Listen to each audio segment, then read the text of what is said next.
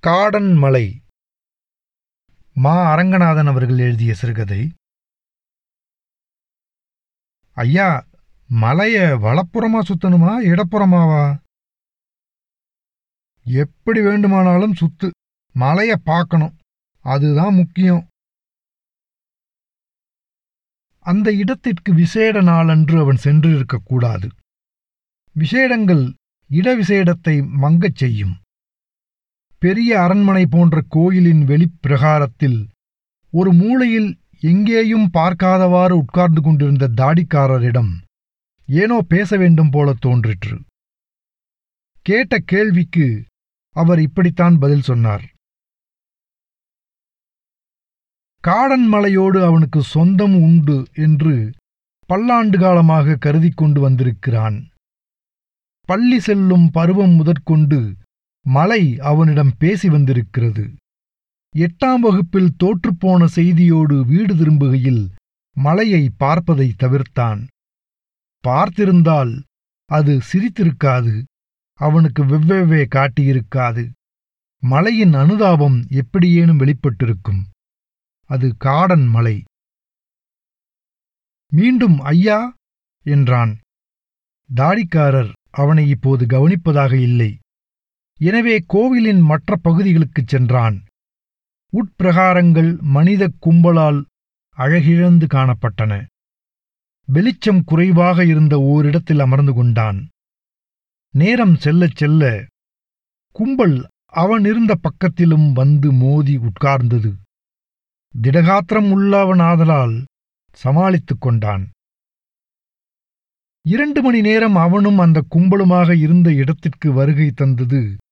அவன் அதுவரை கேட்டிராத ஒரு முடிவின் ஓசையும் ஒரு கருவியின் பிளிரலும் இந்த பகுதியில் வாழ்ந்து கொண்டிருப்பவனான போதிலும் இந்த இடத்தையே சார்ந்தவன் என்று சொல்ல முடியாது. அதனால்தான் அவ்விசைக்கருவிகளை புதிதாக செவியுற்று அதிர்ந்தான். காடன் மலையில் பண்டாரங்கள் மிகுதி. திருவிழாவின் போது அவர்கள் கூட்டம் இன்னும் அதிகம். சுற்றுவட்டார ஊர்களிலிருந்து நேர்ந்து கொண்ட காணிக்கையை செலுத்த கரும்புத் தொட்டிலிலே குழந்தையைக் கொண்டு வரும் பெற்றோரும் அதிகம். அவர்களில் சிலர் துணியால் வாயை மூடிக்கொண்டும் இருந்தனர். மாமியார்கள் இருக்க முடியாதென அவன் நினைத்தான். கூட்டத்தோடு கூட்டமாக உட்கார்ந்து கொண்டிருப்பதில் ஒரு லாபமும் இருந்தது.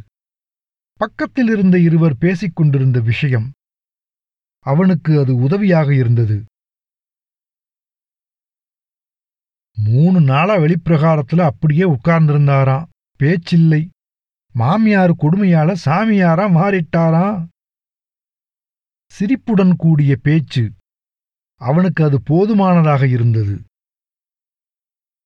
கோணாரே என்று அழைத்தது அந்தக் குரல். அதே தாடி பண்டாரம்தான். அவன் பேசுவதற்காக நின்றான். எதை தேடி நீங்க வந்தாப்ல முத்துக்கருப்ப கோணாரையா காடன் மலை வரும்போது வழியில் ஆறு ஒன்றில் இருவர் தவம் புரிந்து கொண்டிருப்பதை அவன் பேருந்தில் இருந்தவாறே பார்த்தான்.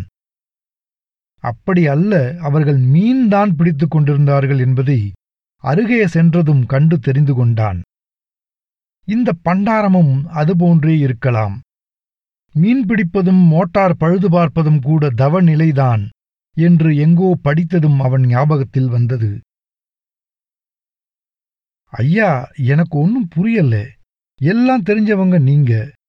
நான் கோணார தேடித்தான் வந்தேன். தேடி பிரயோஜனம் இருக்காது. தானா வரணும். அவன் எதுவும் பேசத் தெரியாது நின்றான். மாலை விழாவிற்கான கூட்டம் மோதிற்று. தூரத்தே காடன் மலையை திரும்பித் திரும்பி பார்த்து தவித்தனர். மந்திரி வரக்கூடும். பக்திப் பாடல்கள் ஒலித்தன. கடவுள் இல்லை என்று சொல்பவருக்கு தகுந்த பாடம் கற்பிக்க வேண்டும் என்று பிரசங்கி வேண்டுகோள் விடுத்தார். பண்டாரம் முகத்தில் ஏளனம். ஒரே கூச்சல். காடன்மலையில் தீ எரிந்து கொண்டிருப்பதை வரவேற்ற மக்களின் குதூகலம். பண்டாரம் தாடியை நீவிக்கொண்டார் முத்துக்கருப்ப கோனார் என் தாய் மாமன். அவரை தேடித்தான் இங்கே வந்தேன். பிரகாரத்தில் இருக்கிறப்ப சொன்னாங்க யாரோ மாமியார் கொடுமையால சாமியாரா மாறிட்டாரு அப்படின்னு. அது அவரா இருக்கும். நினைச்சேன் தம்பி. அந்த ஆளு முகச்சாயல் கொஞ்சம் உங்கிட்ட இருக்கு. உன் பேர் என்ன? சுப்பிரமணி. வாய்யா கோணாரே என்று சத்தமிட்டவாறே தாடி தூரத்தில் ஒருவரை நையாண்டியுடன் வரவேற்றார். சுப்பிரமணி திரும்பிப் பார்த்தான். வந்து கொண்டிருந்தது இன்னொரு தாடி. காடன் மலையில் சிறிது மழை தூறியது. தெருக்களில் நின்று பார்த்தால் மலை உச்சியில் மேகக்கூட்டம் கசிந்து உருகி நீர் வடிப்பதை இங்கிருந்து துல்லியமாக பார்க்க முடியும். இந்த விழாவிற்கு மழையும் கட்டாயம் வரவேண்டும் பெரிய கோபுரத்துக்கு ஒரு பறவை கூட்டம் வந்து இறங்கி அங்கேயும் மனித கும்பல் அடைத்துக் கொண்டுள்ளதைக் கண்டு தயங்கி சிறகடித்து நின்று பின்னர் வேறு இடம் தேடிச் சென்றது. தலையை திருப்பி பண்டாரத்தை பார்த்தான் சுப்பிரமணி. இன்னொரு பண்டாரம் போய்விட்டிருந்தார். இன்னைக்கு நான் எதுவும் சாப்பிடலே. ராத்திரி ஒரு வீட்டுல சாப்பிட கூப்பிட்டு இருக்காங்க போகணும். வேணும்னா இப்போ ஒரு காப்பி குடிக்கலாம் என்றார் தாடி அவனை பார்த்து. சுப்பிரமணி அவசரத்துடனும் வெட்கத்துடனும் வாங்க ஐயா சாப்பிடலாம் என்று அழைத்தான். எப்படி எப்படி தமிழ்ல பேசி இறந்துண்டா அவன் பிச்சைக்காரன் பண்டாரம் இல்லையா? என்றார் நமட்டுச் சிரிப்போடு. சுப்பிரமணி எதுவும் பேசவில்லை. இப்ப சொல்லு. நுரை பொங்கி வழிந்த காப்பியை அப்படியே ஒரே முழுங்கில் குடித்துவிட்டு எழுந்தார் தாடி. வெளியே மண் தெரிந்த இடத்திலெல்லாம் மனிதர்தாம். நடப்பது சௌகரியமாக இருக்கவில்லை. அவரா இஷ்டப்பட்டுதான் மாமா கல்யாணம் பண்ணிக்கிட்டாராம். வாத்தியார் வேலை சௌகரியமாத்தான் இருந்தது. ஒரே ஒரு பையன். என்னை விட சின்னவன். வேலை கிடைக்கல. சண்டை போடுவான் வீட்ல அடிக்கடி. உனக்கு எப்படி வேலை கிடைச்சதோ அப்பாவுக்கு சர்க்கார் வேலை. அவர் செத்து போனதால அந்த வேலையை எனக்கு கொடுத்தாங்க. பிடபிள்யூடி அதுதான் கேட்டான். தாடி இதன் பிறகு கேள்வி எதையும் கேட்கவில்லை. ஆனால் நிறைய பேசினார். திண்டிவனம் பக்கத்திலேயே தனக்கு வேலை கிடைத்திருக்கிறது என்று தெரிந்தவுடன் சமாதானம் அடைந்திருந்தான் முத்துக்கருப்பன். அது அவன் சகோதரியை திருமணம் செய்து கொடுத்திருக்கிற இடம். அவள் கணவருக்கு அங்குதான் வேலை. எனவே எந்த சங்கடமும் இருக்கவில்லை. ஆசிரியர் வேலை மனதிற்கு இதமளித்திருந்தது சக ஆசிரியர்கள் நன்கு பழகினர். மீதியுள்ள பணிக்காலம் முழுவதையுமே அவன் அங்கே கழித்துவிடவும் தயாராக இருந்தான். ஒரு வகையில் அவ்வாறுதான் ஆயிற்று. அந்த ஊரிலேயே அவனுக்கு திருமணம் நடந்தது. இஷ்டப்பட்டுதான் கல்யாணம். பெண் அந்த ஊர்தான். ஒரே ஒரு நிபந்தனையுடன் தான் நடந்தது என்று சொல்லலாம். பெண்ணின் தாயாரும் அவர்களோடுதான் இருப்பாள். காப்பாற்ற வேண்டும். அது ஒன்றும் பெரிய விஷயமில்லை என்று முத்துக்கருப்பன் நினைத்தான். அவன் சகோதரியும் எதுவும் சொல்லவில்லை. அவன் இஷ்டப்படியே எல்லாம் நடந்தன. பின்னாளில் சகோதரியின் கணவர் காலமானாலும் மகன் சுப்பிரமணிக்கு அரசு துறையில் வேலை கிடைத்தபடியால் முத்துக்கருப்பனுக்கு புதிய பொறுப்புகள் எதுவும் வந்து சேரவில்லை.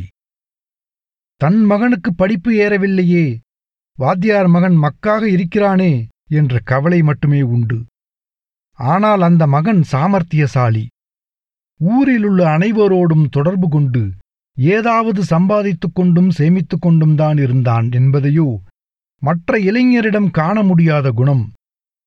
பணத்தின் சக்தியை அறிந்த குணம். அவனிடம் இருந்ததையோ முத்துக்கருப்பன் அறியவில்லை. பையனின் பாட்டியும் அம்மாவும் அவனுக்கு இன்னும் வேலை கிடைக்காதது பற்றி பேச ஆரம்பித்திருந்தனர். வேலை கிடைக்கவில்லை. அதுவும் சுப்பிரமணிக்கு வேலை எப்படி கிடைத்தது என்று தெரிந்த பிற்பாடு அந்த பையன் அமைதி குலைத்தவன் ஆனான். பாட்டியிடம் மட்டுமே மனம் விட்டு பேச முடிந்தது.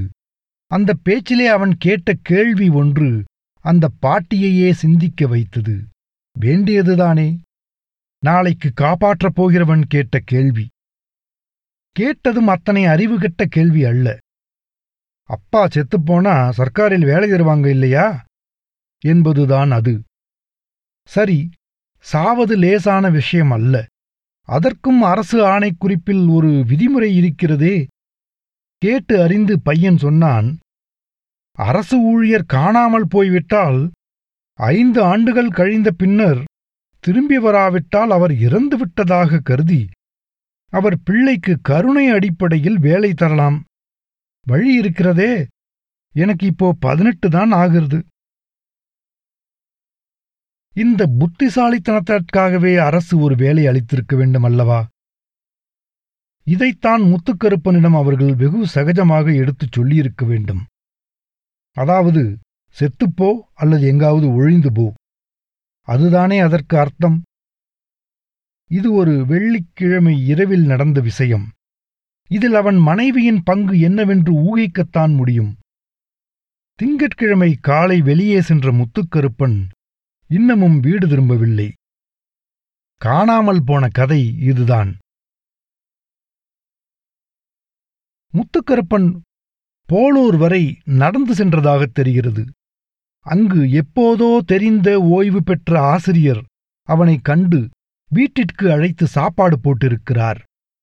திரும்பவும் புறப்பட்ட அவனிடம் எங்கே? என்று விசாரித்தபோது மலையை சுட்டிக் காட்டியிருக்கிறான். எத்தனை பேரைத்தான் இந்த காடன் மலை தன்னிடம் அழைத்திருக்கிறதோ? அவன் மலையைச் சுற்றவில்லை ஊரைச் சுற்றி வந்தான். கோவில் வெளிப்பிரகாரத்தில் நீண்ட நேரம் உட்கார்ந்திருந்தான். வேட்டி மேலும் அழுக்காயிற்று. நெடிதுயர்ந்த ஒரு பண்டாரம் அவனிடம் பேசாது ஒரு துண்டை நீட்டினார். பண்டாரங்களிடம் பேசுவது எளிதாக இருக்காது என்று அவன் நினைத்திருக்கலாம். இரண்டு நாள் கழித்து போலூர் ஆசிரிய நண்பர் கோவிலுக்கு வந்து அவனிடம் சிறிது பேசிவிட்டு அகன்றார். அதன் பின்னரே அவன் எப்படியோ ஆரம்பித்து தனது கதையை அந்த பண்டாரத்திடம் சொல்ல முடிந்தது. முடித்துவிட்டு கேள்வியாக இல்லாது வேறு எதுவாகவோ சொன்னான். மனிதரை எப்படி நம்புவது? ஏன் மாடுகள் இல்லையா நம்புவதற்கு? இதோ பாரு இந்த மலையில் ஒரு காடன் மனிதரை விட ஆட்டையும் மாட்டையும் தானே நம்பினான் என்று பண்டாரம் தெரிவித்தார். மலையைச் சுத்தலையா கோனாரே இருவரும் கோவில் பக்கமாக வந்துவிட்டனர். விழா முடிந்துவிட்டதற்கான அறிகுறி தெரிந்தது. மலையை பார்த்து கொண்டே கூட்டம் கலைகிறது. சுத்த வேண்டியதுதான் ஐயா. மீதி விவரம் தெரிஞ்சா நல்லா இருக்கும். மீதி என்ன மீதி? எப்போதுமே மீதி இருக்கும். முத்துக்கருப்ப கோனார் வேலையை ராஜினாமா பண்ணியாச்சு. போலூர் நண்பர் தான் எல்லாம் முடிச்சு கொடுத்தாரு. ராஜினாமா பண்ணி விட்டதாலே மகனுக்கு வேலை கிடைக்காது. எனக்கு மாமாவை பார்க்கணும் ஐயா. மலைய சுத்து பார்க்கலாம். அந்த திருப்பத்திலே சேரி இருக்கும். ரா பள்ளிக்கூடம் அங்கே. அங்குள்ள பிள்ளைகளுக்கு பாடம். தங்கள் அங்கேயே தான். நல்ல இடம். வெளியே வந்தா மழை தெரியும். நல்லது ஐயா ஐயாவும் வந்தா நல்லா இருக்கும். ஒருவேளை சேரி பக்கம் வரமாட்டீங்களோ? கோணாரே பண்டாரம் பார்த்த வேலையத்தான் இப்ப முத்துக்கருப்ப கோணாரு பார்க்காரு. நல்லாவே பாடம் சொல்லித் தராருன்னு பிள்ளைங்க சொல்லுது. எனக்கு இங்கிலீஷ் வராது. இப்ப இந்த பாடமும் நல்லபடியா நடக்குதாம் சரி போயிட்டு வா. நான் அந்த பக்கம் மூளையிலே தான் இருப்பேன். வசதியான இடம். அங்கிருந்து பார்த்தாதான் மழை நல்லா தெரியும். போயிட்டு வா.